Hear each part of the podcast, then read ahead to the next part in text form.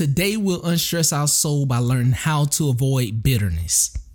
Welcome to the Unstressed Soul, a short session podcast designed to help you personally experience how gratifying it is when you finally take the wheel of your life and direct your soul to choose peace over stress, faith over frustration, and calm over unrest. I'm your host, Chad McGriff, and I'll be with you every step of the way. Let's go.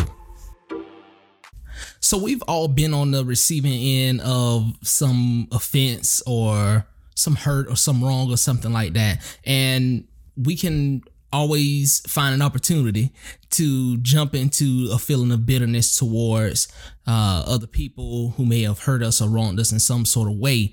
And the thing is, is that's easy to do, but it's not the most healthy and productive thing for our soul. It's not the healthy and productive things for uh, us spiritually, and just not for our well being. So what we want to do is do everything we can to avoid bitterness in those times towards other people. So it's three things that I want to share with you that you can do in order to avoid bitterness. So the first thing is make sure that your thoughts and your emotions are rooted in love. And the love that I'm talking about is God's kind of love. This love is is love without partiality or conditions. So the first thing you can do to avoid bitterness is make sure that you love the people who wrong you and hurt you. It may be hard to do this or find a way to do this, but extend love towards them pray for them, speak blessings over their life, and it'll take that bitterness or that desire to feel bitter towards them completely out of your heart. It will remove it the more that you extend love towards that person.